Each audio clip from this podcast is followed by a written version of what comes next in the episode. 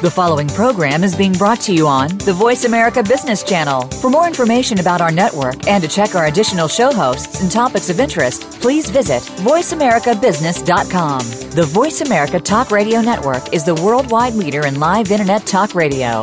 Visit VoiceAmerica.com. The views and ideas expressed on the following program are strictly those of the host or guests and do not necessarily reflect the views and ideas held by the Voice America Talk Radio Network, its staff, and management.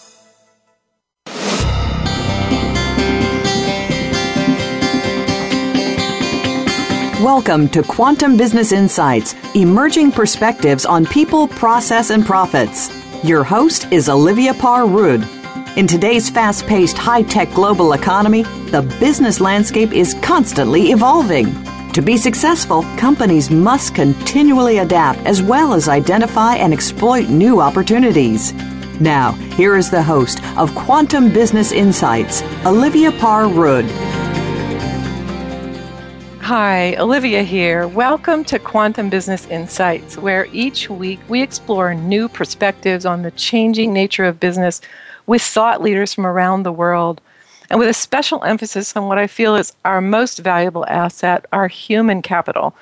Today, I'm very excited to have as my guest John Spence, and we're going to be talking about how to make the very complex awesomely simple. Before we get started, let me tell you a little bit about John. He is a best selling author, thought leader, and business visionary.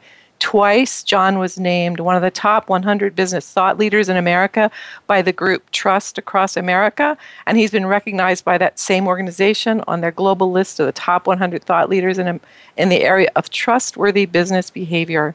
John is author of four books, including the book Awesomely Simple, and co author of several more. He's lectured at many universities across the U.S. and serves as an instructor at the Entrepreneurial Masters Program at MIT.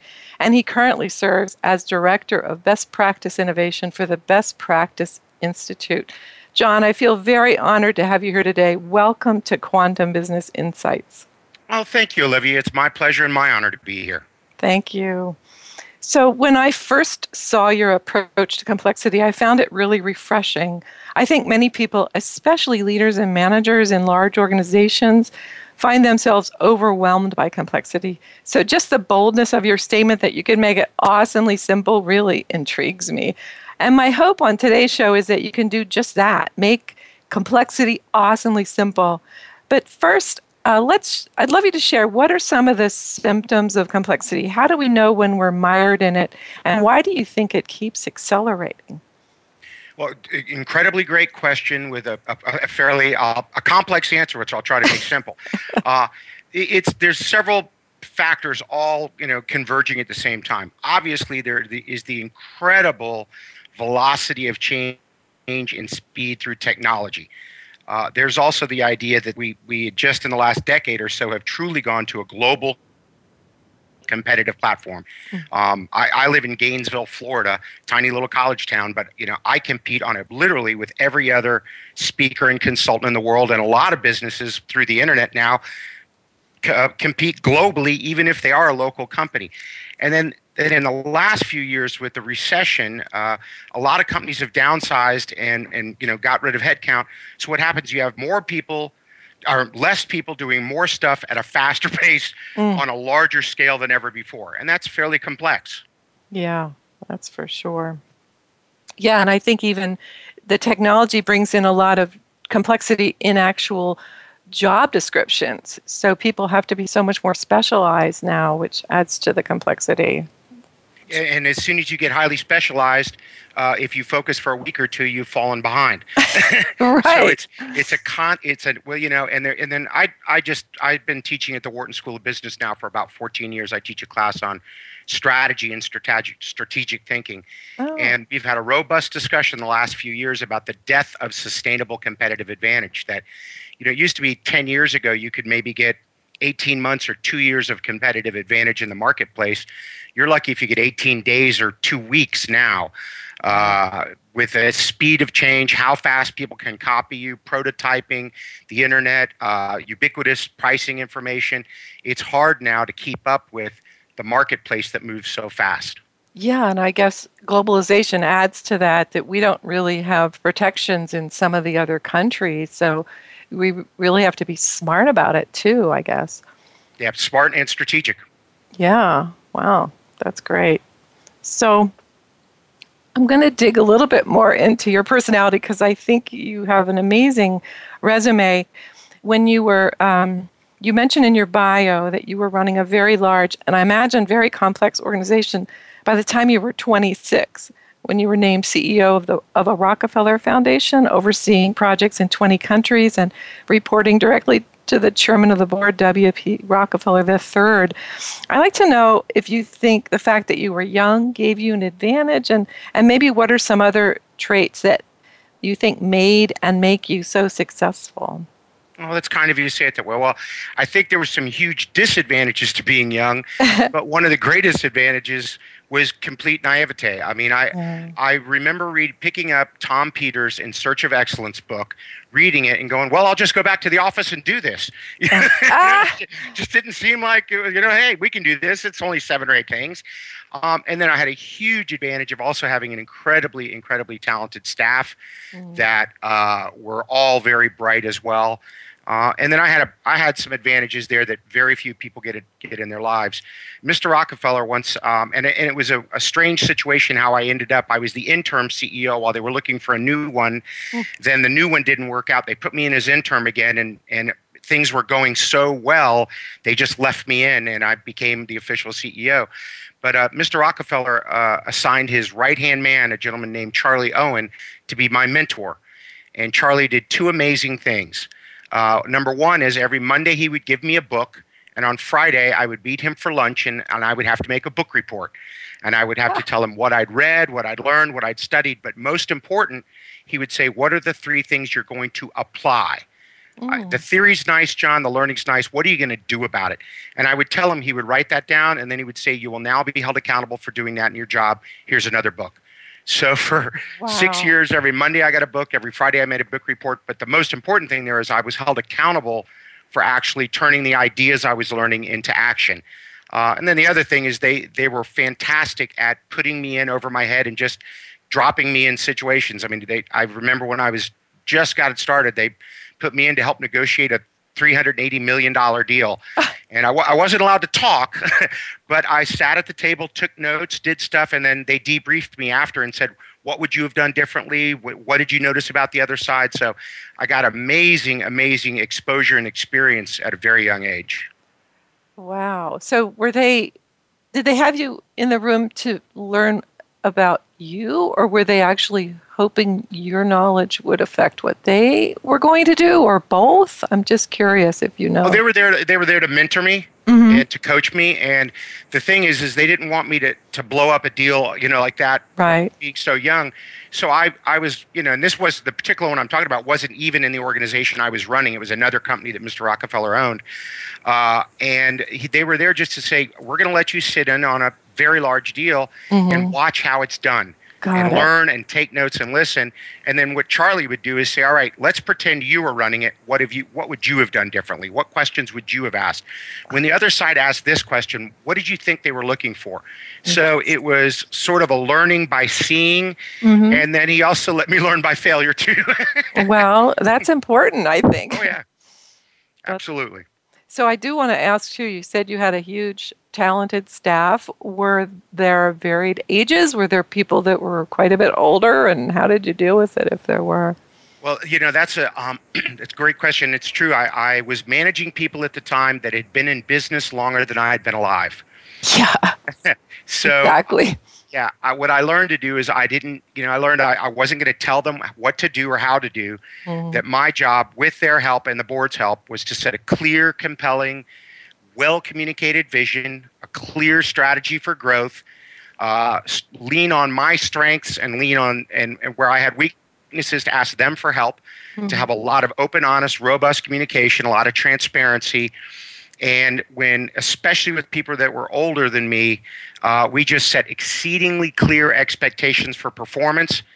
Uh, so that there was never me telling them I didn't think they did a good job or I didn't feel like they were living up to standards. Mm-hmm. It was just binary. It was clear. They either did it or they didn't. So that took a lot of the emotion, politics, age difference out of it. Yeah. And I would always get the, my the employees that were senior in age to me to set their own goals.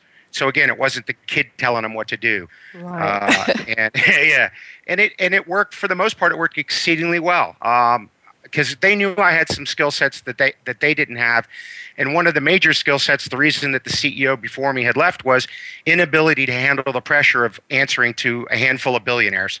Um, we had several people on our board that were billionaires, several more that were worth more than 100 million.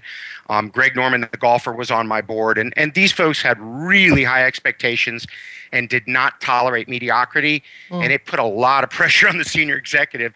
And for some reason, I I could handle that pressure. Wow, what an interesting, I guess, synchronicity of talent and opportunity. And I, um, yeah, I just think that that was so amazing. And what you've learned, you've been able to actually give back by sharing the knowledge from it. So um, I'm grateful for that experience you had as well. so we have, oh, maybe five minutes before the break. I know um, a lot of what I'd love to hear about today are your six key strategies that you say will create a foundation for achieving business excellence in a highly complex economy. So I'd love you to share these strategies and maybe examples. Maybe we can get through one or two, maybe uh, before the break. Um, and and I'd love examples of companies that have used them based on your uh, insights. Cool. Well, uh, I, have boiled them all down to an even smaller formula, but we'll go through the six steps here. Okay. Um, and I'll, I've, I actually had to pick up one of my own books to remember the. Um, I've got it here in front of me. The first one is vivid vision, and you and you heard me say it earlier. I use very specific language when I describe that because it comes from a Harvard study that uh, called the Four Plus Two study of the Evergreen uh, Project, which was superb in looking at what are the key strategies of the world's top companies and the very first one is a clear, vivid, well communicated vision and strategy for growth. And I think if you look at any major company, but you know, for, for me, a lot of drug companies do this well because they, they have such a large impact on people's lives. So you look at something like a Genentech or uh, the other side in the medical field, maybe a um, Medtronics, they have the ability to create a very compelling, very uh, engaging vision and then because they have good senior leaders, they also have a clear strategy to achieve that vision, which lets everybody know, you know, what direction we're moving in, what's my responsibility, what's my role in this, how do I contribute to the overall success of the organization. Well, that makes sense. And I've everything I've learned too about setting goals is be so specific and measures and um, yeah, no nothing vague or or you won't it won't happen. So yeah, I learned a great good. phrase from one of my friends in New Zealand, a a top consultant named Simon Mundell, and I love this phrase ambiguity breeds mediocrity. Mm, per, yeah, so succinct and so yeah. accurate. So that's great. So, um, okay, so that's the first one. What's the second strategy? Second one is best people. And for most people listening to this uh, radio broadcast, the, the you know the they're the things they used to com- to focus on for comp- competitive advantage, product price, place promotion. A lot of that stuff's gone by the wayside.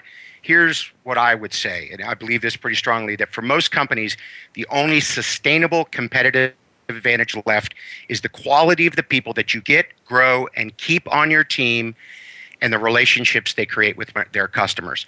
Talent and engagement are major, major competitive advantages.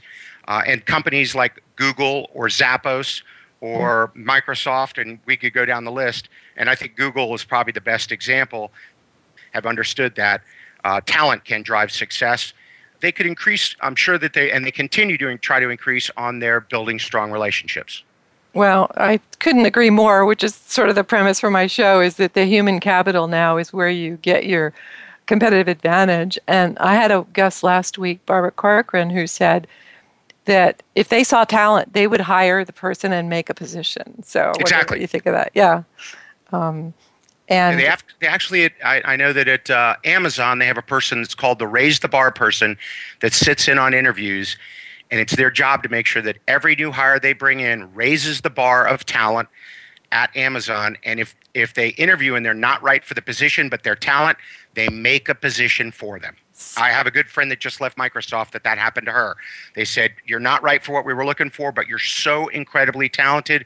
We're going to find someplace or create someplace to get you on our team. And they did.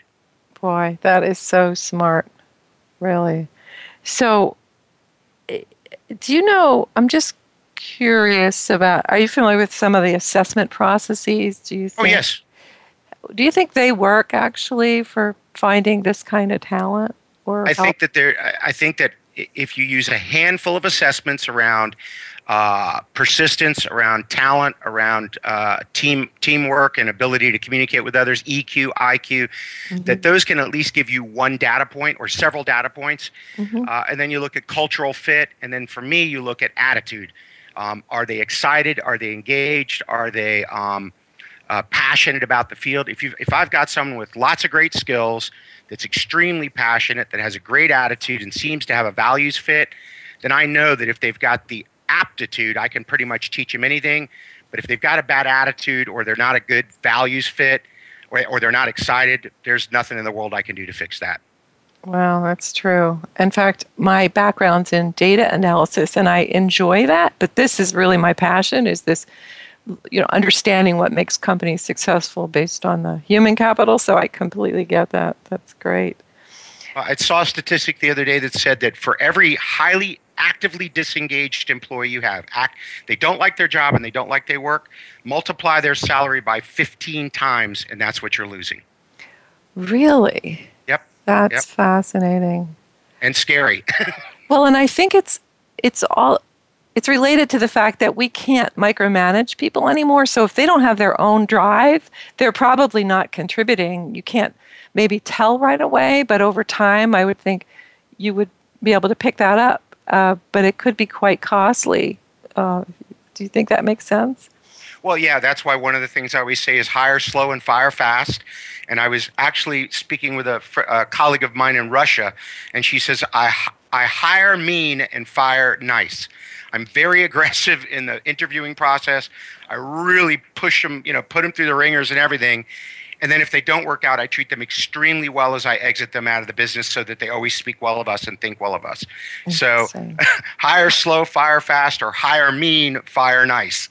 oh, gosh, those are great. And I love very succinct rules because they're they're just easy to follow and if you think about well people that I know of people who will actually fire people, but make them feel like they had a promotion by saying, Your skills are so amazing, and here's a place to go look for a place you know, the, the right position for you, which I think it's the way it should be. You know, I think everybody has something to contribute, it just might not be a good fit. So, yeah, and I, I, I was working with a client not too long ago, and I had one of their managers, and this was a very large company, say, John, you don't understand. We're held hostage by our, by our mediocre employees. Mm. And I said, What do you mean by that? He goes, I don't have anybody else to hire. I don't know anybody else that's better. I don't have anybody standing there waiting to, to replace this person. So, you know, if I fire him, I either have no one to do the job or I got to hire someone that's just as bad or worse, which to me indicates that they're not taking talent as a strategic objective and spending the time, energy, and resources necessary to build a great pipeline of talent which allows them to up constantly upgrade if they need to until they get to a place that pretty much across the board they've got top talent in all the positions they need. Yes. I'm so glad you said that because I've also been hearing about a practice where every year companies will just routinely get rid of the lower performing 10% or something like yeah, that. It's called top grading. GE used it for years. Yeah. Um, I think it's I think the top grading is good in a large bloated company mm. when you know that you've got a, a, whole bunch of DNF players that have been hanging on for a long mm-hmm. time. Uh, and even GE said that after about three or four years, we had to sort of stop the practice because we were starting to, to cut into the bone. We were starting to get to the good people, but you know we had several hundred thousand now, several hundred thousand, and we needed to call out eighty or hundred thousand. It's amazing when you talk about it that way. but even in a small business, you know, you always have to realize that if you if just clearly picture the lowest performing person in your organization and realize that they set the standard of excellence for everyone else. Oh, yeah. Yeah, that makes sense. Well, we are up to the break. Uh, so I just want to reintroduce my guest, John Spence. We're talking about making the very complex awesomely simple. You can get more information about John at his website, johnspence.com, and also check out his great blog. And we'll be back in a few minutes.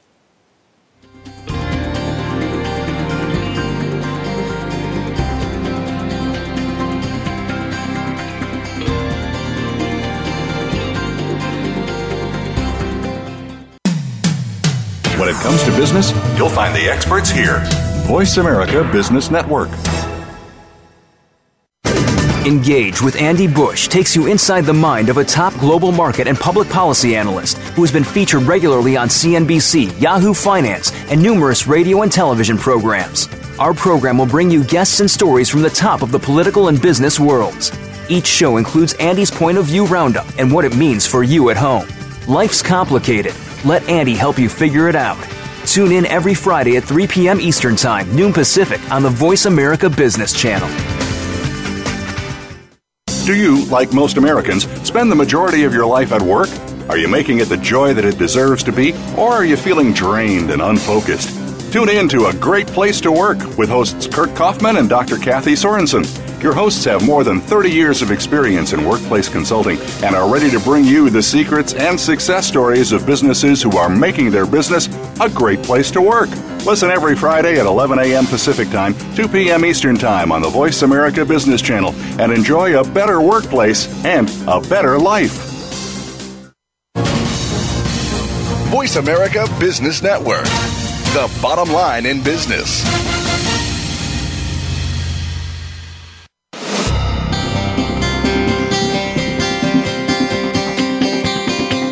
You are tuned in to Quantum Business Insights with Olivia Parr Rud. To reach the program with questions or comments, please send an email to show at oliviagroup.com. That's show at oliviagroup.com. Now, back to Quantum Business Insights. Welcome back. I'm here with my guest, John Spence, and we're talking about making the very complex awesomely simple. And before the break, we talked a little bit about what's leading to complexity and, and what are some of the skills to manage it. And then we got into the six strategies for achieving business excellence in complexity. So we had vivid vision and getting the best people. So I'd love you just to continue with those strategies uh, of how to be successful in a complex economy. Sure. The uh, the next one uh, is one that's become even more important. Uh, if you had asked me eight or nine years ago what was the single biggest, biggest factor I saw with problems in clients I worked with, it was lack of that vivid, well communicated vision and strategy. Mm-hmm. This third one is would have been the, the next one, which was robust communication. Mm. And the idea around this is pretty very is very simple, very clear. Is is transparency, honesty, you know, clarity. Uh, it's one of my favorite business axioms that people without access to information do not have to take accountability for their actions. If you can go up to somebody in your company, go, "How are you doing on the Jones project?" and they go, "What are you talking about? I, nobody talked to me," and that's true, you can't hold them accountable. But if you say, "No, no, no, no," you were in the team meeting you were on, i had a one-on-one with you i sent you the spreadsheets i sent you the project i sent you an email we talked about this on the phone. You have all the information i have then you can hold them accountable at a very high level. So knowledge is not power. Sharing knowledge allows you to empower other people and that's where you gain real power as a manager and a leader.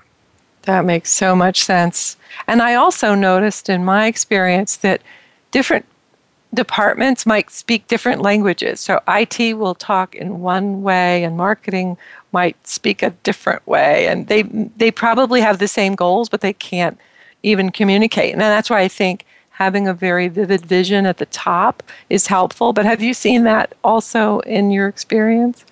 Oh, absolutely. I think you know it's it's funny. I had a president of a company ask me once, John, when have you talked about this, you know, vision, mission, values stuff enough? I said, when you get to the point that if you have to say it one more time, you're going to get sick, the lowest person in your organization just heard it for the very first time. And when you've got a complex organization with multiple divisions and you've got marketing and IT and finance and everything else like that, you're absolutely right, Olivia. They speak completely different languages. And you know, you can yell at them in your language, but it's like me yelling at you in German if you're Chinese. There's no yeah. crossover, just loudness. and exactly. And so it's it's the ability of the leader to to be the sort of um, what do they call that? The person, the translator mm-hmm. between those departments and the translator of the vision, vision, mission, and values in the appropriate words to the appropriate departments, and then showing them how it works in the other departments, and especially how it works with the customer.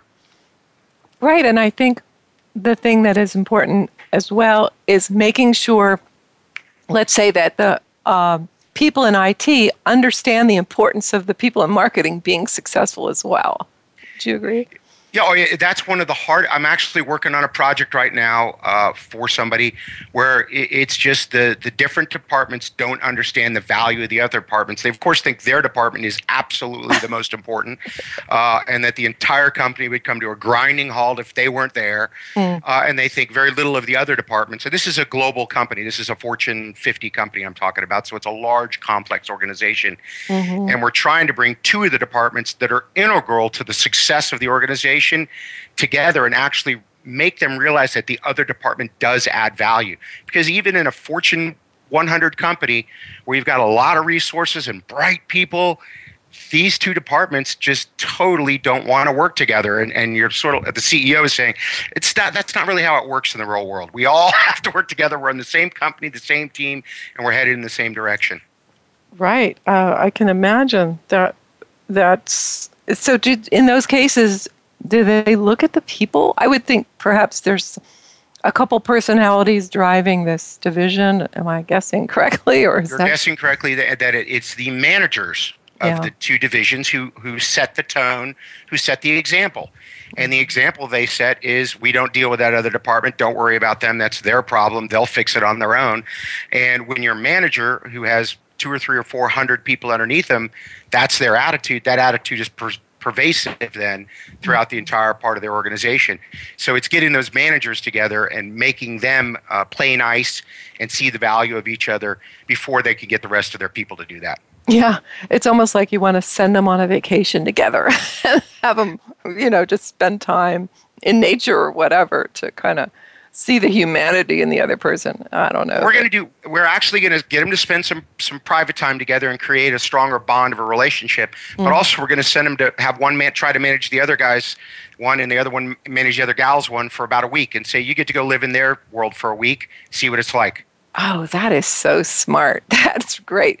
I actually worked for a credit card bank, and one of the big tensions always in those banks is risk versus marketing. And one of the brilliant things they did is they took the head of marketing and made him head of risk for he, he'd been in one job for three years and then he went to the other. And it, it was so good for us in marketing because we knew that risk respected what we did. You know, the way to reduce risk is not to make any loans, but you don't make any money either. So, um, so I, uh, I, I really think that's smart and uh, it's I, well we'll find well, out. We'll maybe. see how it plays out. and, and, come back on the show. You can share about the result. That's great. Well, so okay, we're up to three. What's uh, number, number four? Number four is sense of urgency. Mm. And there's a there's something that I need to clarify here. This isn't speed; it's urgency. There's a difference. Uh, the the idea here is to move as quickly as you possibly can in a professional and reasonable manner. I'm not talking about running around the building, everybody jogging from place to place with their hair on fire. uh, but what I'm talking about is being able to make decisions quickly, take actions quickly, and have a bias towards action, not a bias towards bureaucracy. And we go back to the vision, mission, values, and it's another one of my very favorite quotes. It's actually a Walt Disney quote. When values are clear, decisions are easy. Mm. So the idea here is to create a create a bias for action, a sense of urgency, and to empower that through your people by having very clear, specific, measurable goals, vision, values, so that people know quickly what they're supposed to do, what's most important, what the priority is, how they're supposed to behave, what they're supposed to deliver, instead of spending all your time in meetings talking about what you talked about in the last meeting. Well, that's fascinating because I trained with holacracy. I think this may actually be an agile principle, but what I liked about it was that they they said that there's times when you just have to make the decision autonomously. Other times you want to get some kind of feedback, but figuring out the diff- when to do which one is really the talent here. Does that make sense? Yeah, let me share a tool with you I used when I was really a, a, young manager, when I just started taking over at the at the Rockefeller Foundation I worked at. I had a fairly large staff and in the very beginning, I, I thought it was so cool that they were all coming to me for answers. Uh, you know, like I'm in charge, I have all the power. You know? yeah, Until I looked out my office one day and realized there was a line of people waiting down the hallway to get me to make decisions for them. Mm. And I realized I was the bottleneck. I was the one holding the whole place back. Oh, that's... So I brought everybody together and I said, "Here's what we're going to do from now on. We're going to have four levels of decisions. Four levels. Level one." You make the decision on your own immediately. That's what I pay you for. That's what your area of expertise is. You don't need any help in this. This fits right in your bailiwick. Level one decision, completely your decision, and you have 100% accountability for it. That's level one. Level two, you probably need to get some input from somebody else, but this is this is also your decision and you will take accountability for it. And it doesn't necessarily mean to be need to be me as the CEO. It could be run over to the marketing department, run to the finance department, run down to our, our membership department, whatever it might be, find the appropriate person or people, get their input and feedback, and then you make the decision and you own it. That's level two. Okay. Level three is team decision. We're all going to make this. We're going to get the again, not everybody, but we'll get the appropriate people on the staff together people that understand the problem, that have a that have a say in the outcome, that will be affected by the decision. We'll put them in a room. We'll all sit down and we'll decide together. And whatever the team decides is what we will do, even if I, as the CEO, don't agree. Hmm. So I'm back. If the team really wants to do this, I'm going to back all of you guys. This is a team decision. I trust all of you to make a good decision. And if I think differently, but you know, it's it's not something that's catastrophic. I'll let you guys make the decision, and I'll go with you. Mm-hmm. Which leads us to the last one, which is a level four decision, which is this is my decision. I can make it by myself if I want to. I might get some input from other people. I might listen to the team. I might get some feedback. But at the end of the day, I'm going to make the decision and I will own it. But I need you guys to trust me that I'm making the very best decision I can for the entire organization. And then for the next month or two, anytime somebody walked in my office, I go, no, no, no, no, level one, level one, level one, go away. You know, so, they come and I go, level two, not me. Go talk to Jim, the C- CFO. I don't have anything to do with the numbers. You know, that's level two, but not me. Very rarely did we have a level three decision, and ex- exceedingly rarely did I have to pull rank over the entire organization and make a level four decision. And what I found out was about 60% of the decisions were level one or level two, and I didn't even need to be involved. And which t- took a tremendous amount of people. It took everybody from standing in the hallway to actually going back to their offices and making things happen. That's amazing. So when they first started to come, did do you have to judge the level, and then after a while they kind of learned it? How did that yep. work? That was exactly it. They come in and ask me about it. I go, no, no, that's that's a level one decision. That's something you should be able to handle without any input. They go, oh, okay. And after four or five times, they realize pretty much anything in this arena, this is something I got to make the decision. John trusts me. He's fully empowered me. I have the resources. Uh, I'm going to go ahead and make this decision, and I'll own it. And yeah, they they would learn. I have done the same thing with emails with um, staff and with clients. Of you know, I don't need to see this, so I you know they I've I say every time you send me an email, I'm going to send you back either yes or no. Yes, this is something I should see, or no, I don't need to know about this. And you know, so for two or three weeks, it's yes, no, no, no, no, no, no, no, yes, yes, no, no. You know, eventually they realize about eighty percent of the stuff I've been copying John on is stuff he's not even reading. Interesting. Wow, that's great. So I do have another question about making decisions. I I feel there's something here that a lot of CEOs have, and I think good managers, and that's intuition. What do you think about that, or or your sense of it? Here, that's a great question, and I, and probably five years ago, I would have told you I didn't believe in that at all. okay. Uh, I'm a very logical, uh, strategy-driven guy. You know, boom, give mm. me the mm. data, do that. But here's what I've learned: as I've gotten, I, I just turned 50, so I've been in, in doing business now for 20 something years. Um, here's what I do. I believe that the best way to make a good decision is is to have a decision making process. And what I mean by that is a checklist of questions and a checklist of things you go through before you make the decision. You know, when do I really have to make this decision? Do I have to make it today? I mean, do I do or can I make it next Tuesday?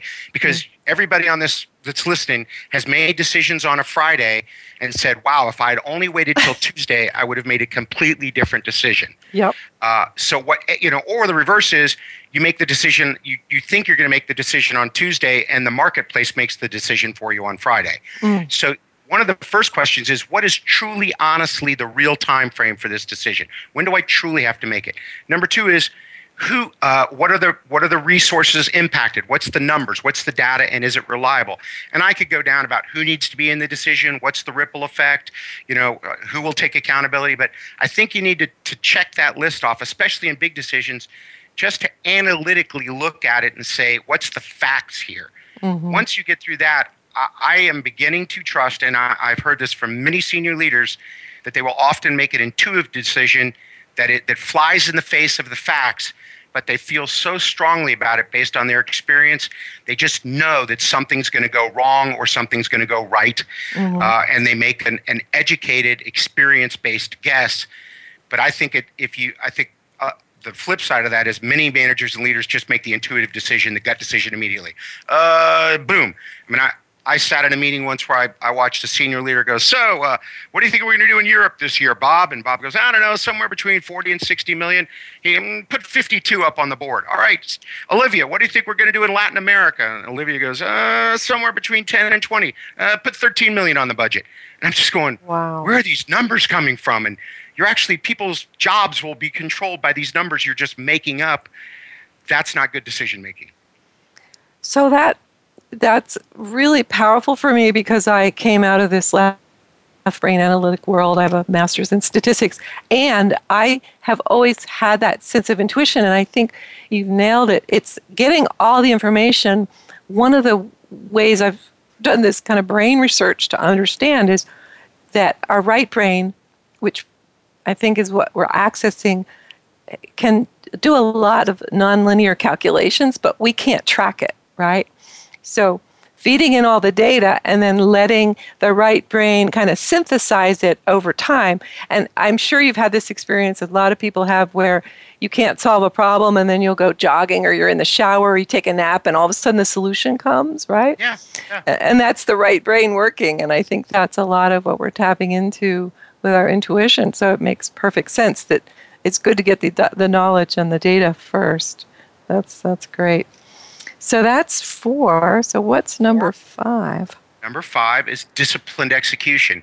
Mm. Um, and another word I might use here is accountability, creating a culture of accountability or a culture of disciplined execution, uh, which is now the single largest problem I see in almost every client organization I work with around the world is there is no shortage of bright, sharp, smart, talented people that can come up with cool, innovative, you know, nifty strategies Mm-hmm. But taking those strategies and figuring out a way how to implement them and execute with discipline, huge problem. Mm. Um, that class I referred to that I say I teach at Wharton every year, every year I ask my the people in my class, and it's a senior executive class. I get about 100 to 120 senior executives in there. I always ask them, what percentage of companies that know how you know, that have a good strategy, they know how to win in the marketplace, they've figured out what it takes to win. How many of them effectively execute their strategy? And the answer for all these years has been 10 to 15 percent. Boy, what an opportunity if they could yeah, just exactly, master exactly. And um, actually, it was Apple that asked me to put together a program for them on disciplined execution and accountability. And they are that that is a client that demands simplicity. mm, right. Everything is elegant and as simple as you can possibly get it. And I was able to get pretty much everything I learned about accountability and execution down to five key steps, and I'll share those with you very quickly. Yeah. If you want to create a culture of accountability in your organization where people keep their business promises, there's five key steps. Step one is 100% clarity plus appropriate authority. You've got to sit down with that person that you're going to hold accountable for this really important project, and you've got to get exceedingly clear on the expectations, the measures, the metrics, the timeline, the resources, uh, what success looks like, and as much as possible, and you'll love this, it needs to be binary. Mm. Yes or no, black or white, one or zero, no guessing, no ambiguity. Then you have to make sure that they have enough authority and resources to actually deliver that. So mm-hmm. step one is 100% clarity plus 100 plus appropriate authority. Step two then is 100% agreement. The person has to look you in the eyes and say, I clearly understand the metrics, the measurements, the timeline, the budget. You've given me the appropriate resources. You've given me the appropriate authority. I believe this is a reasonable and achievable goal.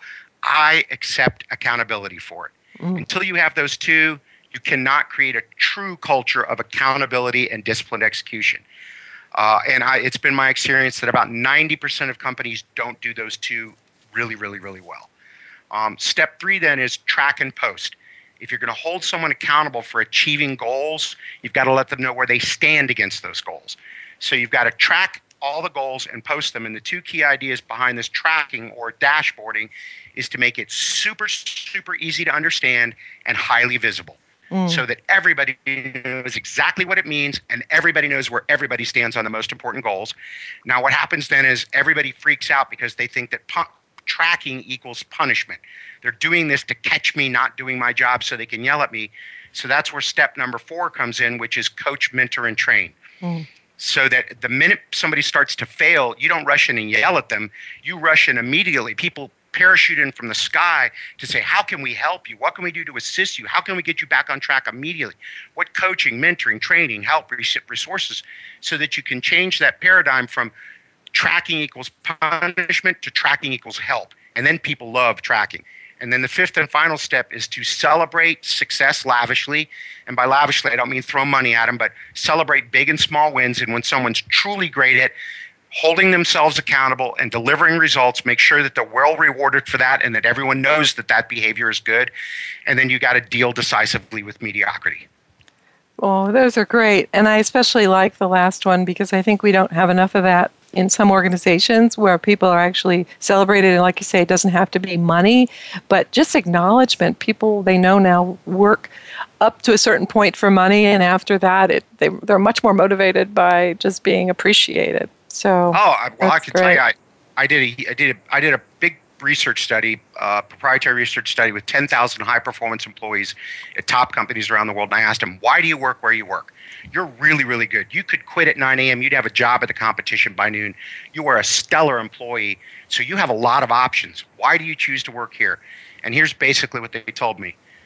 Number one, it wasn't necessarily number one, but I'll list as number one, was just fair pay. Not exorbitant pay, but the way it's defined is 10% above or below what they would make to do the same job anyplace else. Mm-hmm. As long as you can get in that 10% above or below to what they would make to do the exact same job someplace else, pay becomes parity and it comes off the table as motivator. Then they said, I want to, I want to do challenging work that's, that challenges me professionally and is rewarding. I want to work with cool colleagues that I like and enjoy. I want to work in a great culture that celebrates success, where we, we focus on catching people doing things right. Mm. Uh, I want to have a chance for growth, both personal and professional growth. And last but not least, I want to work for a boss I admire. That's what people who are really, really good want from their job. Oh, those are great. Uh, that's great information to have. I, and it's it's certainly borne out in my experience and in the research. So thank you. So we are up on our second break, and again, my guest today is John Spence. You can check out his website, johnspence.com. He's got all kinds of service offerings, speaking, great blog. You can get access to his books. So I'm delighted to have him here today, and we'll be back in a few minutes.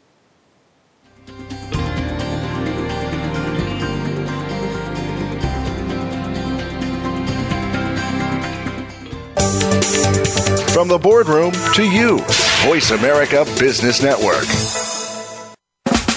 Are you a business innovator or are you just sitting on the sidelines? Tune in every week for Coffee Break with Game Changers, presented by SAP. Host Bonnie D. Graham talks to a cross section of the movers and shakers who are leading by example. They will share best practices and innovative ideas to keep you thinking and moving along with the best. Join us for Coffee Break with Game Changers, presented by SAP, Wednesday mornings at 11 a.m. Eastern Time, 8 a.m. Pacific Time on the Voice America Business Channel. Does your business, like many, face obstacles to becoming successful? Would you love to have an open forum of entrepreneurial ideas and best practices brought to you each week? Tune in for The Second Stage with hosts Brendan Anderson and Jeffrey Cadlick. We'll spotlight entrepreneurs and growing companies that are creating a vibrant economic base, as well as addressing some of the obstacles that could be standing in the way of your success. Listen Mondays at 5 p.m. Eastern Time, 2 p.m. Pacific on the Voice America Business Channel business community's first choice in Internet Talk Radio. Voice America Business Network.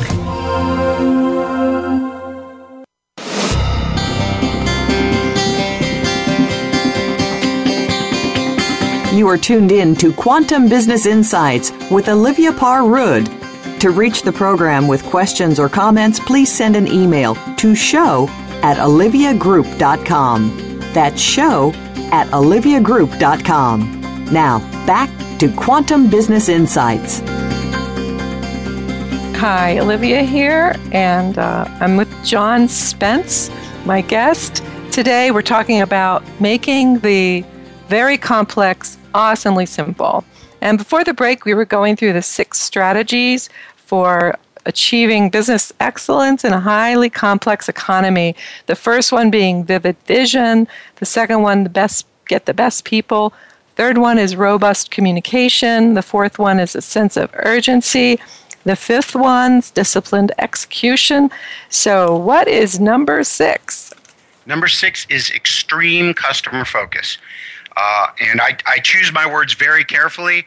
Uh, when I when I say extreme, I mean you really well. Here's here's my my favorite this is one of a soapbox I jump up and down on all the time. Whoever owns the voice of the customer owns the marketplace. Whoever understands their customer the best, who's who's ever connected them uh, emotionally, physically, uh, technologically, whoever ha- you know is truly listening to and understands their customers. That's one of the major competitive advantages you can create. It's it's like building an economic moat around your business because that's exceedingly hard to copy uh, or steal.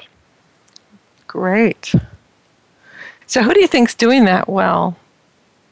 Oh, there's oh wow, that's a great question. There's a, there's several companies do it well. I think Zappos does this extremely well. Mm-hmm. Uh, I think Nike does this pretty well. Um, I'm trying to think who else do, who just does a great job.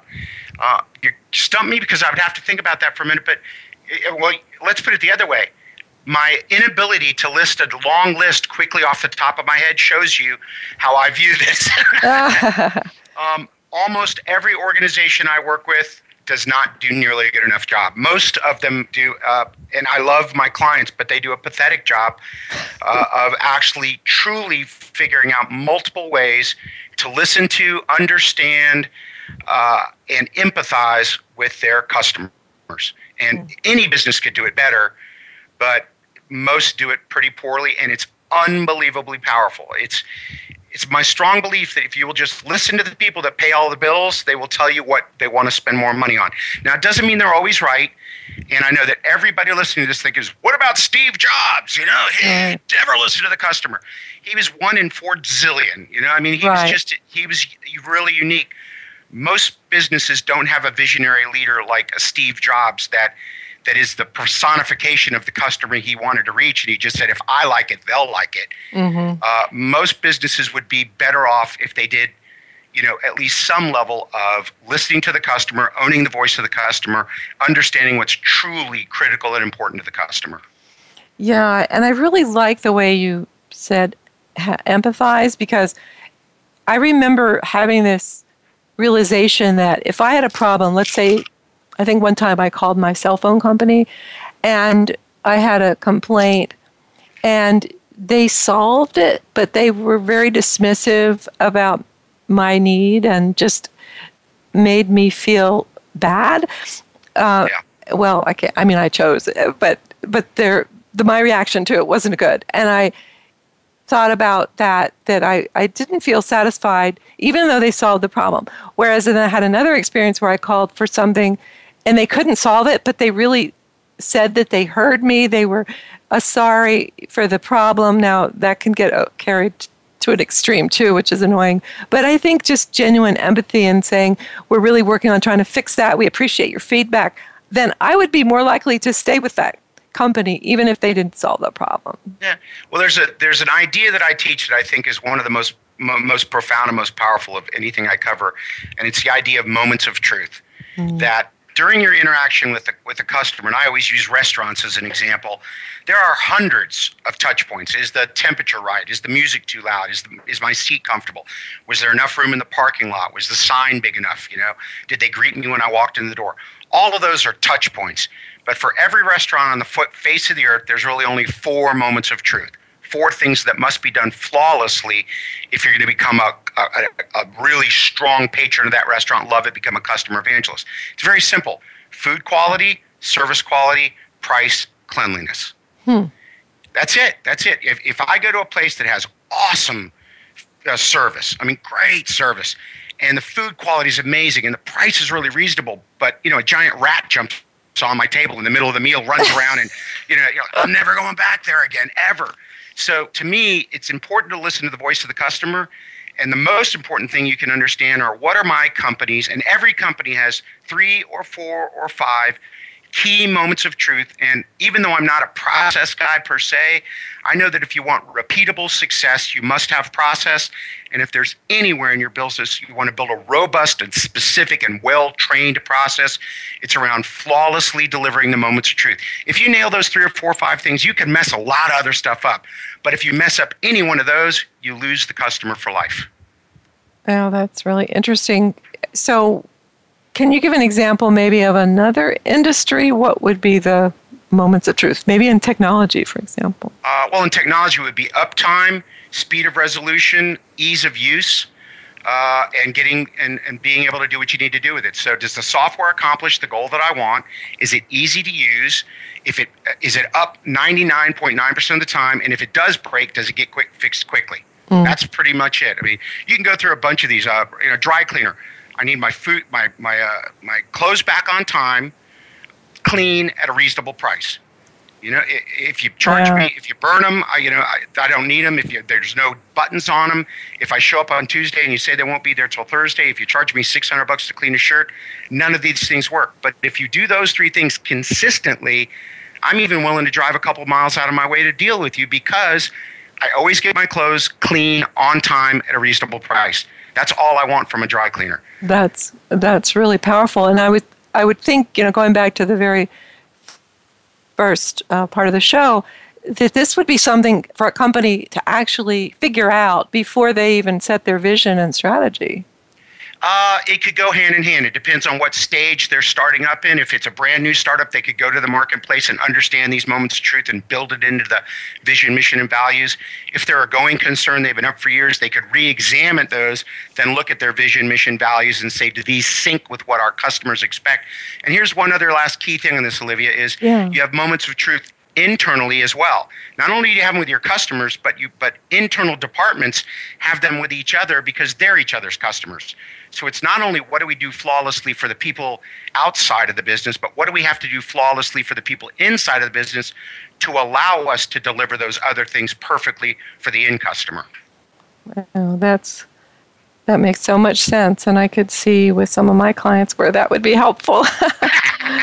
so we have about a minute and a half left. Um, you talked about a big struggle area for your company being the, uh, I think it was just understanding the customer. But do you have any other areas of struggle that you see in your in your clients? Yeah, I, if you if I were to look across them, and I, I do a, a, business excellence workshop where I take companies in and run them through a whole day thing, and I, I got the chance to do this with about 25 companies last year, mm. and then they all came back this year and reported back what did we do differently. Here's what they said. Number one, we got a lot clearer on our on our core uh, metrics, what we needed to measure, and made sure we dashboarded. Number two, we listened to the voice of the customer much, much better. Number three, uh, we upgraded our talent. Uh, and then number four was the senior executives learned how to delegate better, uh, how to how to focus on the places where really only they could add value. And that's one thing I see that, that a lot of executives and, and owners struggle with is I'm juggling all these balls. and I got hundred things in the air. Mm. what I tell them is you got to figure out which balls are rubber and which balls are glass. Yeah. hand the rubber balls off or let them drop, but do only what you can do stunningly and delegate everything else away. Otherwise, you will get to a level where you can no longer perform even the stuff you're great at well because you're so overwhelmed because there's so much complexity. Well, so I have to ask, have you worked with companies where that the person in that role just could not give up control and either left or needed coaching around letting go of the control? I have seen several people have their careers ended because of their inability to delegate. Yes, I, I've coached executives in very small and very, very, very large companies who insisted on having their hand in everything, and it, it cost them their careers. Fascinating. Well, it looks like we're about out of time. John, thank you so much for being my guest today, and I hope you'll come back and visit us again. Anytime. It was absolutely my pleasure, my honor. I enjoyed it. Great questions, and I hope that your uh, listeners got some good ideas, some good things they can implement. Thank you. So, next week, my guest will be Allison Conte, leadership advisor, management consultant, and master executive coach. And we'll be discussing feminine leadership. So, you won't want to miss this. I'm your host, Olivia Parr Rud, saying thank you for tuning in to Quantum Business Insights and have a great week.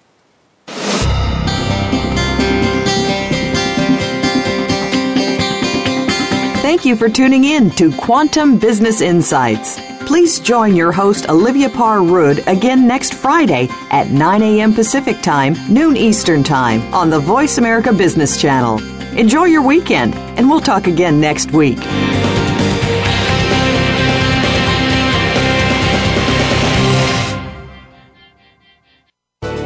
Thanks again for listening to the preceding program brought to you on the Voice America Business Channel. For more information about our network and to check out additional show hosts and topics of interest, please visit voiceamericabusiness.com. The Voice America Talk Radio Network is the worldwide leader in live Internet talk radio. Visit voiceamerica.com. The views and ideas expressed on the preceding program are strictly those of the host or guests and do not necessarily reflect the views and ideas held by the Voice America Talk Radio Network, its staff, and management.